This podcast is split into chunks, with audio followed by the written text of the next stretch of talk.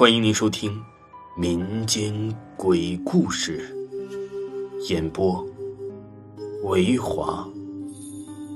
如果您喜欢维华讲的民间鬼故事，那您就不要吝啬您的小手，点个赞，关注一下再走吧。精彩继续。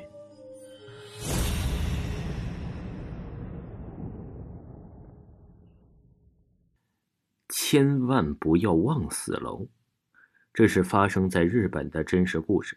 据说看到的人都会无故的失踪，被害人仍找寻着替死鬼。有天，某学生放学习惯呢抄小路回家，路旁杂草丛生，显得有些死静。那条小路基本上看不到其他学生的身影，小路旁很少有住家，只有少许的几栋房子。不知从什么时候开始，每当那名学生放学回家，又抄那条小路回家时，在某栋建筑物四楼的一个窗户里，都会有一名女生站在那里，往下呀低着头看着人，而那女生啊，每每都能透露出一种十分怜悯、无助的神情。起初啊，这些学生只是觉得奇怪，他又不认识那名女生，他为什么要用那么奇怪的表情看着她呢？一天、两天、三天，日子就这样的过去了。而那名学生也养成了习惯，每当他放学又走到那条小路上，他都习惯的往四楼看，看那女生是不是又站在那窗口望着他呢？当然，没有一次不看他的。那天放学，学生又像平常一样抄小路回家，那女生也准时在四楼窗口看着他。回到家呀，学生。放下了便服，在家里翻起了桌子上的报纸，翻着翻着，突然被一大幅的报道给吸引住了。报道上写着：某富家千金遭歹徒绑架囚禁，至今警方仍无法找到千金的下落，下落的原因不明。学生一看完报道，直觉那名千金小姐该不会就是四楼窗户旁边的那名女子吧？难怪那女子每次都用无助的眼神看着我，每天都在同一个地方，同一个窗户。对了，一定是她。学生慌慌张张的套了件外套，便往平常经过的小路奔去了，一心只想救出那名女孩，也忘记了应该先报警才是最稳妥才对的。他单枪匹马就直奔囚禁的女孩的地方。来到门口，学生猛按电铃：“快开门，快开门呐！”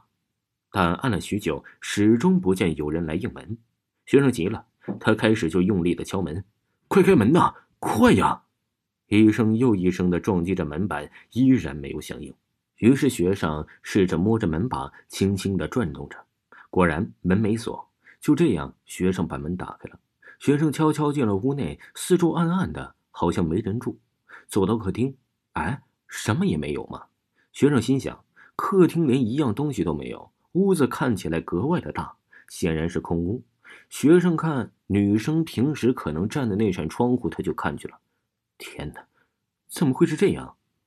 窗户前的确是那女生的背影，依然还是待在了窗前，始终没有离开过。只不过她是双脚离地，吊在窗口，也就是。每天呢，和他那对非常怜悯的眼睛，用那双非常怜悯无助的眼神看着他的女孩，已经上吊死了。尸体还随着窗户的风轻轻的摇摆着，难怪他每次都站在同样的地方，同样的衣服，同样的表情看着他。到此时，学生已经吓得说不出来半句话了，跌坐在地上，对着那女生尸体的背影就哭着。不知从哪儿传来了一阵强大的怪风，竟然能够强到把女生的尸体给转过来。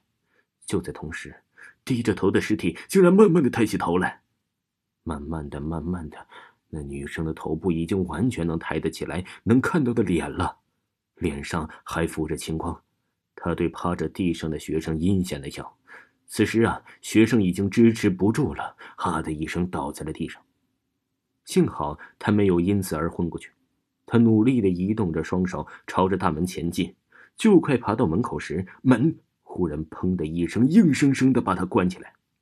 从此，学生便失踪的再也找不到了。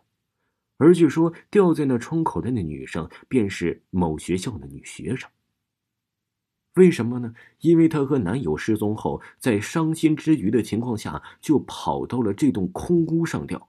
失踪的学生是第一个发现他尸体的人，但是后来呀，有警方到空屋去调查，却什么也没有发现，连个鬼影子也没有。